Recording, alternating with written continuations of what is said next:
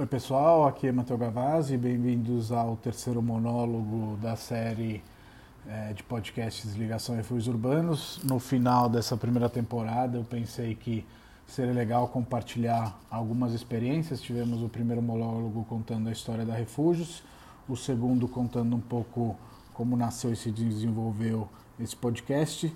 E aqui eu queria falar um pouco sobre financiamento coletivo, que é um tema que ao longo dos anos sempre surge, porque nós, como refúgios urbanos, acabamos fazendo alguns livros, né? O Prédios de São Paulo, Casas de São Paulo, Prédios de São Paulo para Crianças, e ajudamos também a fazer outros é, por meio de financiamento coletivo. Então, é, surge sempre dúvidas, as pessoas sempre perguntam, e por isso acho bacana hoje é, conversar um pouco sobre esse tema e deixar esse, esse registro e, quem sabe, essa inspiração para alguém que queira fazer um financiamento coletivo. Primeiramente, um disclaimer que eu acho muito importante: um financiamento coletivo é um outro trabalho. É, muitas pessoas acham que a, a, a, ferramenta de financiamento coletivo vai fazer o um milagre e infelizmente não é assim. Não basta ter só uma boa ideia, você precisa realmente entender que para além do seu trabalho durante um tempo você vai ter um outro trabalho a ser realizado sem que isso se dê um grande retorno. E a gente vai falar disso ao longo do tempo.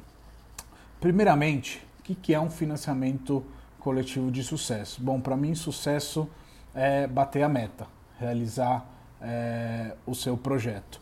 É, bater a meta significa você também ter ideia de qual é a dimensão possível do seu projeto. Porque normalmente a maioria das pessoas está ali é, é, especialmente os fundadores, etc., é, trabalhando voluntariamente, digamos assim, e dentro do orçamento, claramente, você vai contratar e, e pagar os profissionais. No nosso caso, é, fazendo um livro, você vai pagar a gráfica, edição, direção de arte, enfim, todas essas questões. Mas as pessoas que trabalham efetivamente no projeto, normalmente é, reduzem ali o seu custo para tornar a meta abatível e para fazer com que aquele empreendimento, digamos assim, aquele financiamento coletivo possa ser realizado. Então, vou fazer um exemplo. De que, que adianta todo mundo envolvido no projeto quiser cobrar um, um, um valor alto, e falo dos fundadores, voluntários, etc., se depois você não vai conseguir realizar o projeto, e sendo que o projeto também está sendo realizado de forma coletiva pela rede, né?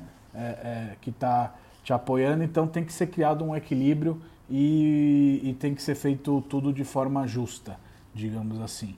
É, financiamento coletivo é algo incrível, mas como a própria palavra diz, nada se resolve sozinho, é algo que tem que ser feito coletivamente. Então, a primeira coisa que você tem que pensar quando você tem um projeto e você eventualmente é, é, quer transformar ele em realidade por meio de outras pessoas é criar uma rede com essas pessoas e em volta dessas pessoas.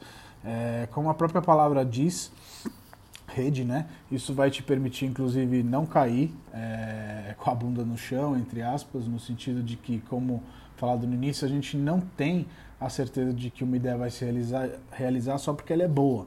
Eu já vi muitos projetos de financiamento coletivo que você falava, putz, muito legal, mas você via que não tinha ainda uma rede que tinha conhecimento sobre o projeto por trás. Por quê? Porque você tem que ter o respaldo né, de quem vai te ajudar. No nosso caso, é, inclusive, quem sugeriu que a gente fizesse o primeiro livro foi a nossa rede. Então, a gente tinha o Projeto Parede de São Paulo, que era uma página do Facebook, depois virou um Instagram.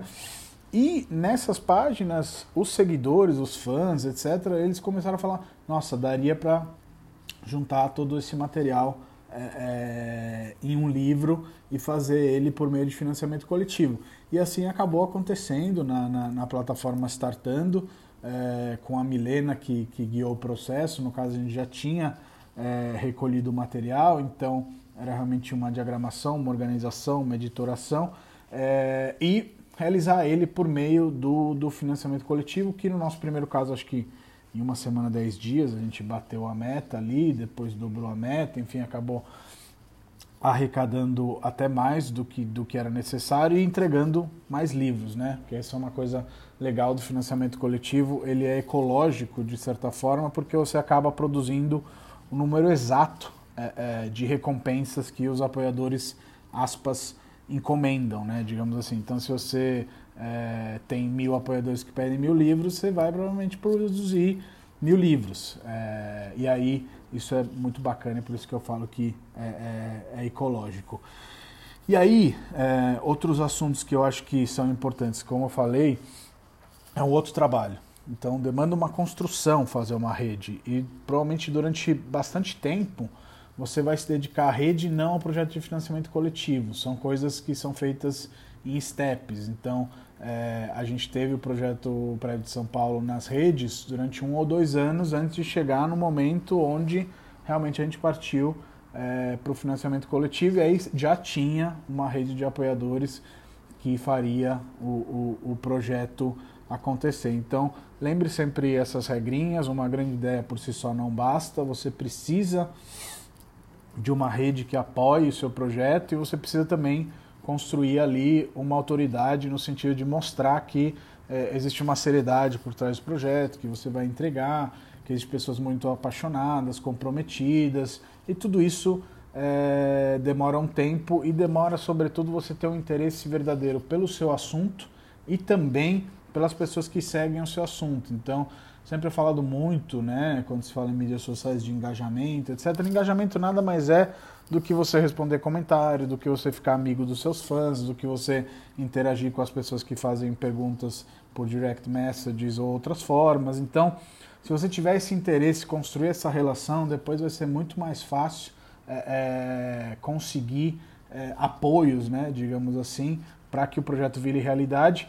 E também vai ser muito mais gostoso porque as pessoas vão sentir que realmente o assunto, de certa forma, está sendo construído junto. Então, por exemplo, nos nossos livros, a gente sempre coloca o nome dos apoiadores é, é, na primeira página, porque realmente o livro não existiria sem os apoiadores. É realmente um, um, um processo coletivo.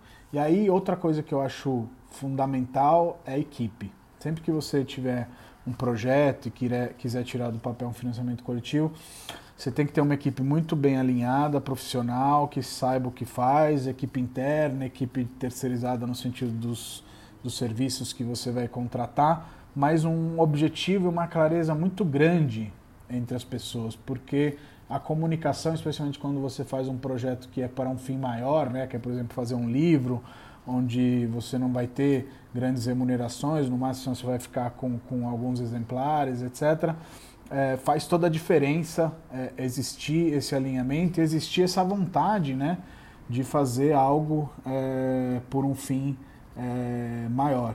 Então, ter uma equipe coesa e talentosa, gente, é um dos aspectos fundamentais aí é, é, do, do, do, projeto e a pré-campanha também é muito importante. Então, sempre que você estiver chegando próximo de fazer o lançamento do seu projeto, na plataforma de financiamento coletivo, que também tem que ser escolhida a dedo, ver qual é mais a, a, a justa para o seu projeto, quais são as taxas que são pagas, como que você vai incluir o frete das recompensas se tiver frete, enfim, toda uma série de aspectos que é legal você considerar. E aí eu sempre indico também o, o, o trabalho da Milena, que faz é, uma consultoria junto com a editora dela, com a Brava, é, para projetos de financiamento coletivo. É, mas o, o, que é importante nessa pré-campanha é você ir ativando a sua rede, falar, ó, a gente vai lançar semana que vem, os primeiros 50 vão ter um preço especial, um desconto, um frete grátis, enfim. É muito importante que no início da campanha você tenha ali é, uma força de apoio bacana e é aí que vem de novo de encontro a questão de você ter criado relacionamentos verdadeiros e ter criado uma rede que realmente apoia o projeto. Porque se a campanha inicialmente não produzir resultado, vai ser muito mais difícil você é, conseguir apoiadores ao longo do tempo. Explico. Se faltar 10 dias para a campanha se concluir, por exemplo, você tiver recolhido só 30% do, do valor, provavelmente as pessoas vão deixar de apoiar porque vão falar, putz, não vai conseguir em 10 dias fazer os 30%, os 70% se nos outros 20 só conseguiu 30%. Então, é muito importante conseguir um volume considerável no início da campanha, uns 20, 30%, é o que é recomendável. Ao longo do período central da campanha, você chegar pelo menos em 70, 80%, e aí sim, nos últimos dias, você correr atrás é, para é, finalizar o projeto. É claro que Isso é normalmente o que eu vejo por aí, mas tem também projetos que conseguem tudo no primeiro dia, estouram a meta, é, etc e tal. Mas se o seu projeto for um projeto que vai mais um pouquinho mais alongado, etc., foque em ter, pelo menos nos primeiros dias ali, é, um, um aporte da rede mais próxima do projeto. Um outro conselho que eu acabo dando e que eu acho interessante é não fazer recompensas demais. Eu acho que tem que estar claro que seu projeto é em volta de um centro. Então, no nosso caso, por exemplo, os livros. Então, o livro era a recompensa príncipe, aí você podia comprar mais de um livro, etc. E no máximo um livro e uma foto. Um livro e duas fotos, coisas do tipo. Quando você complica muito e, e, e constrói muitas recompensas diferentes, você acaba mais confundindo do que ajudando o apoiador. Então a ideia normalmente tem que ser realmente em volta de um foco ou pelo menos essa é a minha experiência e essa é a minha dica. É... Nós realizamos, como falei no início dessa conversa, os livros Prédio de São Paulo, volume 1, 2, 3, Prédio de São Paulo para crianças, casas de São Paulo, e agora a gente deve entregar, ainda nesse ano de 2020, o livro é, Prédios do Brasil. E espero fazer outros junto com a Milena, porque é um processo, por mais que muito trabalhoso, como o disclaimer no início, também que dá grandes satisfações, que você vê um, um, um, livro, um projeto no mundo, graças inclusive a uma rede que te ajuda a tirá-lo do papel, é incrível e um dos focos de gravar esse podcast é também deixar a deixa aí para quem está ouvindo de realizar sim é, projetos de financiamento coletivo. Eu acredito que o nosso projeto deu certo porque a gente realmente foi de encontrar um desejo, né, como a gente viu ao longo dessa conversa, que já existia latente de ter um livro ali dos prédios, ao mesmo tempo que eu sempre falo que se outro grupo fizesse da mesma forma, com a mesma paixão, com o mesmo profissionalismo, também daria certo. E acredito que por isso que tem muito espaço ainda para fazer muitas coisas, porque é, é, o interesse em volta desses projetos e a paixão em volta desses projetos sempre atrai é, novas pessoas. Então, Espero que quem esteja ouvindo é, dê o pontapé naquela ideia que está guardada na gaveta e que eventualmente vale ser é, retirada e aplicada, porque eu tenho certeza que se você pôr em prática você vai se surpreender.